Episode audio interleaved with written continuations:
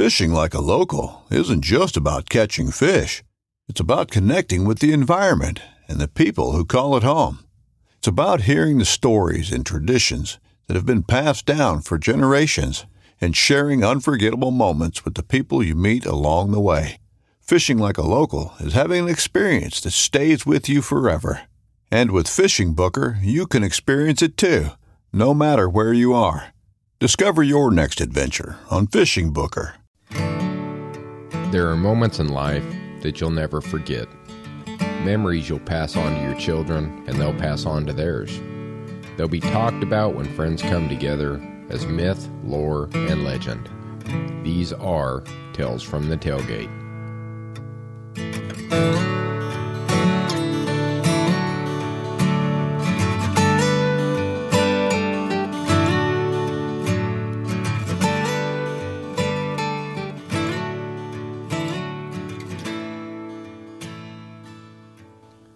Right, guys, welcome back. This is Steve from the Outdoor Drive Podcast, and as always, I am joined by Trev. Trev, how are you, buddy?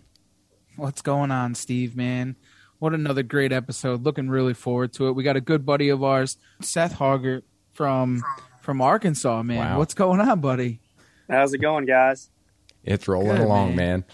So, man, so you kind of you killed a real good buck this year, and in Arkansas, of all places, man, it's not really one of the states that's kind of really talked about, huh? Man, it's a it's a sleeper state. Uh, I've been fortunate enough to take a couple of really really nice deer over the last few years, and been uh, fortunate enough to chase some absolute freaks. Unfortunately, wasn't able to capitalize on them. Uh, might might have gotten more publicity if I would have put my hands on those deer. But yeah, man, it's a it's a sleeper state. Um, we got a lot of bottoms.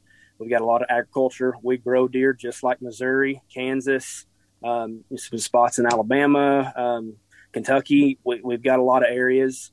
Um, they're they're more concentrated areas. It's not you know every county's producing um, high high caliber deer, but there are quite a few areas in the Delta and Central, and, and we do have some in the Ozarks. I've I've hunted Central Arkansas, South Arkansas, all up to Northwest Arkansas on the Missouri border, and been fortunate enough to find some really nice mature deer in, in all those areas.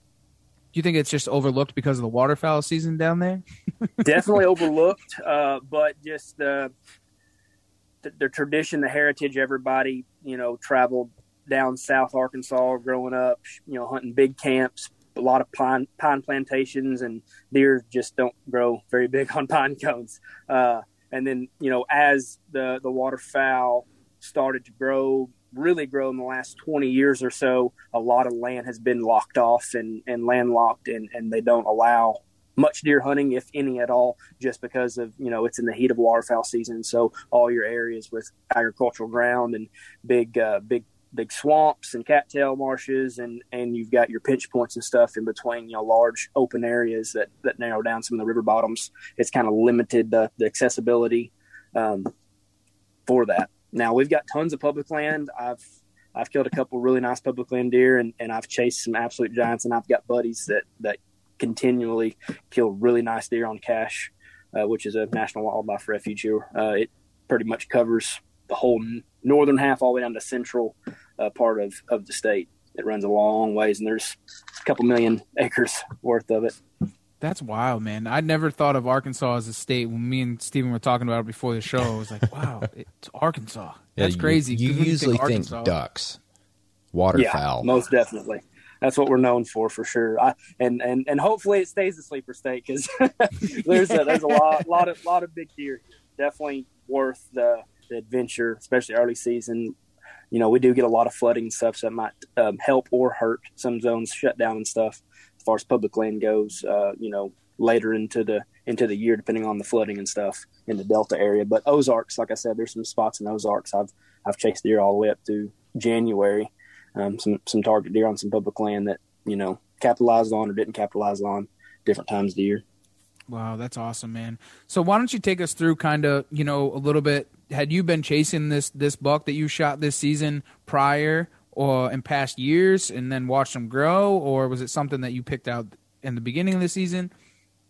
All right. Uh, yeah, this deer um, is actually something I'm new to last year. Um, it's been going for about 10 years now, maybe a few years longer, but Arkansas, typically we, we open our archery season statewide um, around the end of September. Usually it's around the 25th, all the way up. It's been as late as October, you know, first, second, third, somewhere in there, and that's been going on for several years. But about 10 years ago, they started the urban program in, in selected cities to help uh, with depredation system. There's a lot of vehicle accidents and a lot of you know crops and different places just overpopulating deer, and so they started that and that's opened up in a few more cities and some of those cities are are in areas that have some really good genetics and so there's some high caliber deer to to chase after if you you know find the right pinch points and stuff. And this uh, this piqued my interest back in college but I never got around to it. And last year was my first year. I sent a ton of letters out and got permission on a piece of property. It was like a six acre lot ended up being this lot that I killed this particular deer on.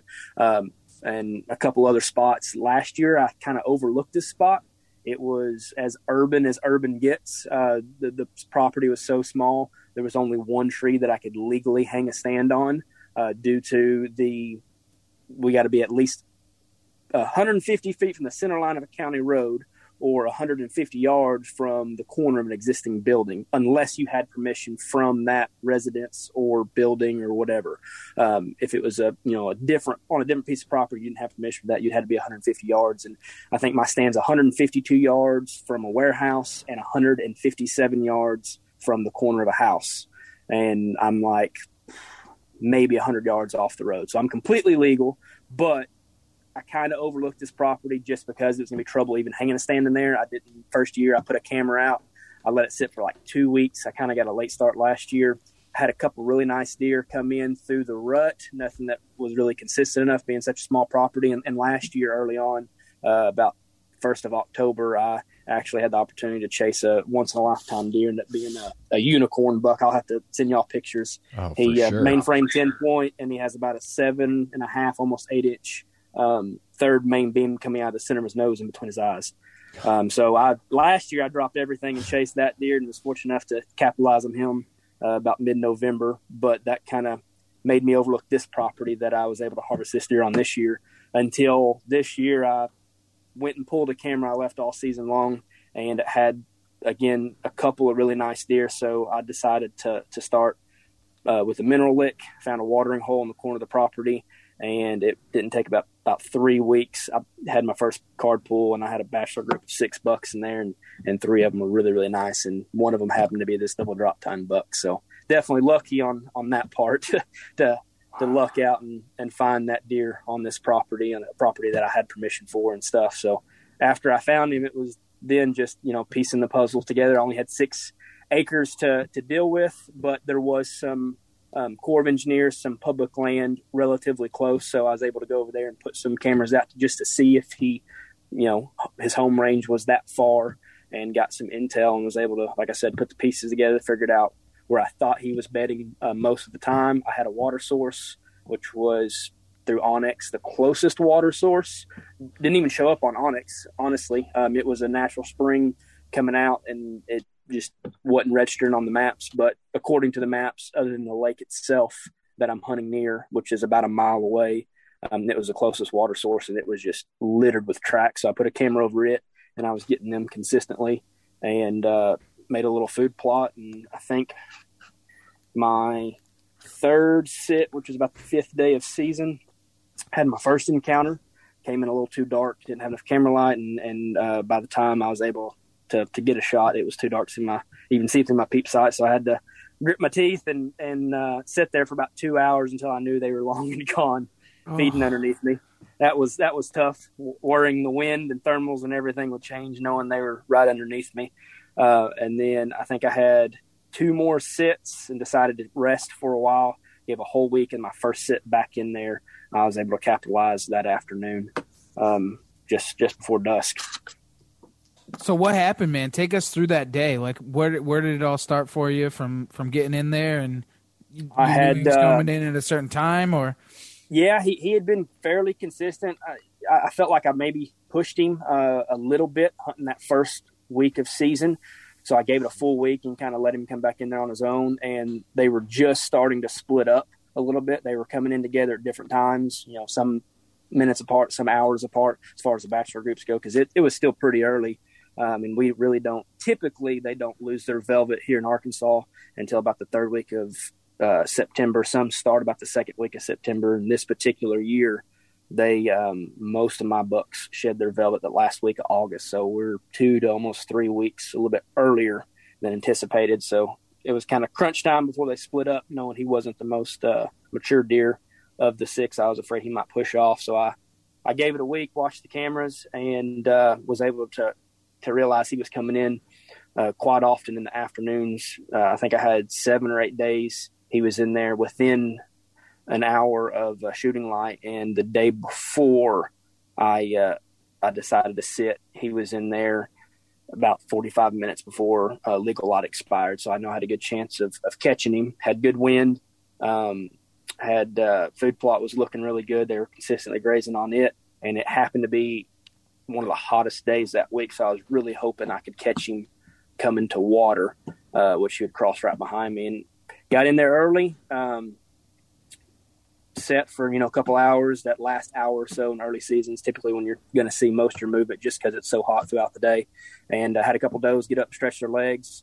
Uh, they came in and uh, went down to the creek, came back and fed in the in the field uh, for a while, and uh, constantly looking to my north, which is uh, there's there's a road kind of to my north, more my north. It'd be my northwest caddy corner there um, there's a road that crosses up there. They kept on looking back that way at some joggers and some different noises coming up that way. And then towards towards the end before they left, um, it was uh, present to me that a deer had entered the field or entered the, the open area through there. And it was a matter of time just before I got to see what deer that was. And uh, they eased off, and it was kind of funny. I've, I've got a little food plot right there and it's fairly open. There's two trees that line up just right, and I guess if a deer walked underneath the trees, it could get underneath me without seeing them. Uh, but haven't ha- had that happen yet, and I was, uh, you know, glassing, glassing, glassing back where they uh, were, were looking, and they they ran off the opposite direction, tails up, you know, but frisky. You could tell it was it was a deer entering the field, and uh, kept on looking, and a solid 15 minutes went by and nothing was popping out. And so I just thought to myself, maybe, maybe someone was walking down the road or, you know, they saw something in that direction because it's only about 100 yards and it's not super open, but they can, you know, they can catch movement up that way. And all of a sudden, literally had to have been within 15 yards of the base of my tree.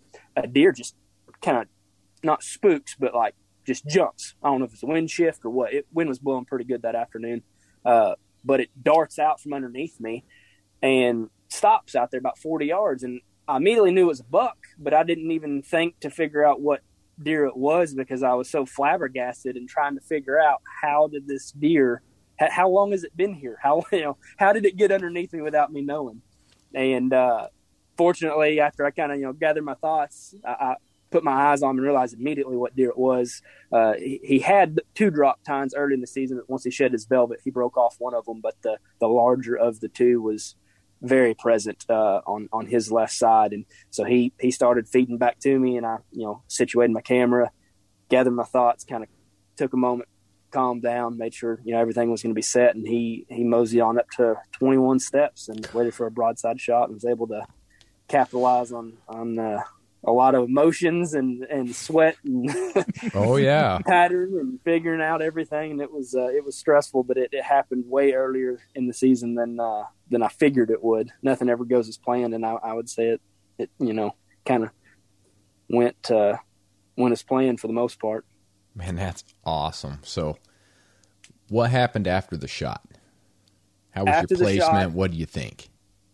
After the shot so he was slightly quartering to, uh, and I tried to hug the shoulder best I could. And my Lumenok, it was in in the latter part of the evening, so my Lumenok was glowing quite you know quite a bit, and it was hard to exactly tell. It looked like I hit him a little far back, um, but my Lumenok looked good when it zipped through, and he he trotted off probably about 40, 50 yards, stopped behind a tree, and then continued on and he didn't it didn't sound like I hit any bone. It didn't sound like super solid like shoulder or high or anything like that. I just zipped through him. So that worried me on the sound a little bit, but in my mind my shot placement looked good through uh, following my Lumenok and then I gave it probably about 45 minutes before I climbed down just because he stopped in the field and I didn't want to, you know, take the chance that he was still close to the edge or anything. So I waited till it was plenty dark. Got down, arrow was coated. Um, end up shooting a, a, different broadhead. My first time shooting a deer with a fixed blade. I've killed dozens with mechanicals. Never shot a fixed blade, and uh, I shot a uh, G5 Montec. Nothing against them. It's just not an entry and exit hole that I'm used to. Uh, right. A little bit, a little bit smaller um, hole, so it takes a little bit longer, you know, to start picking up bleeding. Um, uh, tracked for about 20 to 30 yards, found blood, immediately got out of there, called my buddy, and uh, we gave it plenty of time. I think we ended up giving about three hours just because I wasn't 100% on the shot placement, knowing he was slightly quartering to, and I hit a little further back than I was aiming for. Um, end up being liver, uh, liver and or high lung on uh, entry side, and just absolutely tore through his liver on the back side. But uh, the the blood was just not there. I hit him hit him high, um, and he plugged up after about 75 yards or so. Had good blood from there. Plugged up after about 75 yards and just completely sealed up. There was just drops here and there. We trailed him for mm. about 150 yards and decided to back out because we didn't have the light, and we could tell he was only bleeding on entry side. Um, there was a couple spots in, in, a muddy bank that he he dug in, and there was you know solid blood on the left side, but nothing coming out the exit. Um, so it was very present that he was he was clogged, and we didn't want to chance pushing him. So we gave it to the next morning. Ended up calling a dog just just in case, and uh, dog got on the track right away end up going all the way to a road, cross the road, and as soon as we crossed the road, the dog lost scent. I'm not sure if it was, you know, because we were on the backside of a neighborhood or what, and there was some other dogs barking, but um, it completely lost scent and lost trail, and so we uh, we backed out, let the gentleman with the dog leave. Didn't want to, you know, hurt his feelings. He was pretty confident at the time that the the deer would make it, judging off the amount of blood. But I knew where my shot placement was, so I knew it was a fatal shot. And we ended up grid searching another 75 yards. We lost blood, and it didn't take about 10 minutes with three buddies to get back on the trail and walk right up on him. Wow, so it was awesome. a bit nerve wracking, you know, yeah. between long night, long night, but I was confident, you know, with daylight we'd find more blood, and then it didn't get really nervous until we were got on the track with the dog, and the deer never opened up. But we never did find a bed. He he died he was dead while we were tracking him the night before. I mean, he was stiff as a board. He filled up. Um, he ran about 200 yards total. Um, talking to some buddies of mine that, that have shot Montecs and shot some other fixed blades, you know, that typical that they run a little bit further if they're not bleeding out of, you know, entry mm-hmm. and exit. They can they can close up and, and recirculate and stuff. So, oh yeah, um, it's had, really had a, it's really cool that the persistence really paid off on that one, it, and it shows that you know people should definitely stay on them no matter what, and keep going back and staying on them. I think that's been kind of like the theme for us lately, honestly. Yeah. well, I mean, it's it's real easy to just write it off and say, "Well, we think right. the deer lived," and walk yeah. away and go hunt another deer. Yeah, judge. I mean, most people judging off the, I feel like obviously if they'd have saw what I saw, it'd be a different opinion. But but you know the three buddies I had there, the dog handler. If I'd have had a dozen more buddies come out, just judging off of the blood alone after he sealed up, it you would it, it would make you wonder that you know maybe it wasn't necessarily a fatal shot. Maybe it was higher than anticipated and what they call that you know that no, yeah, that, no man's land or whatever. Mm-hmm.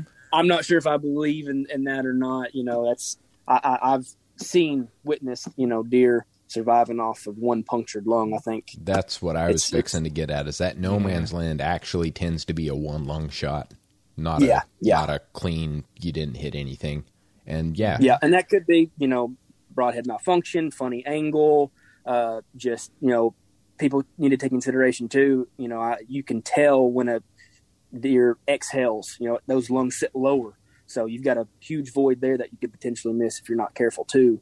You know, just by pure bad luck and pure chance. It's always always better to hit them low than it is to hit them high, in my yeah, opinion. absolutely, valid point. And do you think that ur- the urban part kind of was uh, a factor in the tracking and stuff like that to not push the deer somewhere it wasn't supposed to go? Or yes, uh, one of the things that was a, a major factor, and I, I, just got lucky with. I didn't have to pursue in any other way, but the, the deer um, covered majority of the property I'd already had permission for, and covered uh, a piece of property I'd access through, and ended up dying on a piece of Corps land. So I did not have to reach out to any um, landowners to pursue uh, game because we do we don't have a um, I guess I'm not sure what it's called, pursue of game law or something like that. You mm-hmm. do have to reach out and get uh, permission before going on to someone else's property. So, right. Um, I got lucky there, um, not having to, you know, jump through any extra hoops or anything.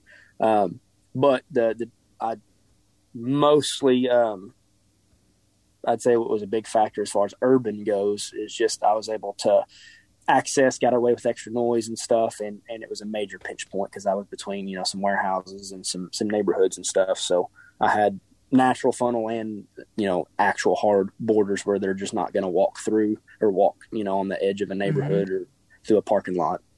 And do you think that scent plays a good factor also in in the urban hunting?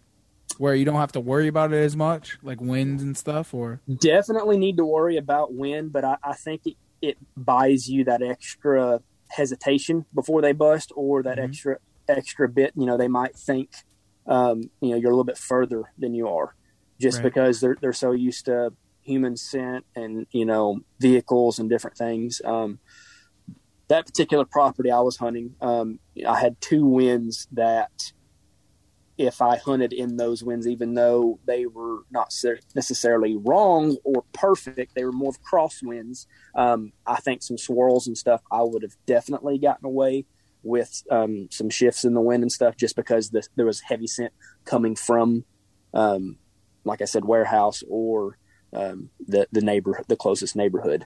Just, I mean, you're talking roughly a hundred 150 yards um, from the edge of neighborhood into houses and stuff. So if someone was barbecuing, I could hear them talking and I could smell what they were cooking. I could tell right. if it was a, if they had brisket on the grill or if they were smoking a pork shoulder. nice. Which is kind of crazy, you know. It, it's still deer at the end of the day, so you right. you still got to play your wind and play your thermals. There were certain days that I went in there early on and thought I could get away with some stuff, and I, there's no doubt that the reason why I didn't um, get a visual or or you know have an opportunity was because I was in there on on the wrong winds or I had settling thermals. Uh, so that's why I gave it a week after I felt like I had I had pressured them a bit, and I waited uh, mm-hmm. uh, waited for the the first good north wind, northeast wind, and that was uh, that was what I killed him on. And I had two northeast winds out of the five or six sits, and both I had encounters. One was the, the night that he he came underneath me and I was, you know, ran out of daylight. And then the second time was the time I capitalized on him. Wow. Did you end up taping him? I did. I did. So the deer has incredible mass. He has short beams and short tines. That's the only thing that hurts him. He, uh, without the broken off, um, drop tine, he would have been the mid 140s, but with it broken off, he finished at 138 and an eighth. Wow. That's awesome. a killer deer, though. Great. Oh dude. yeah, he's he's got wicked character. He's just got short yeah. short tines. His longest tine is the the the main drop tine, and it's like right at seven and a half, seven and three quarters. So his G twos, G threes, G fours on both sides are all right at six inches long, but oh, they're only six inches cool. long. Yeah, yeah, but at the but end he had day, really man, really good character. mass. He had oh yeah, he had he had excuse me, he had two mass measurements. One was uh, seven and a half, and the other one was right at I think eight where he had some some palmation in some different spots. That's cool as hell. He has that little flyer off the top, like by his like his brow tine on the main beam.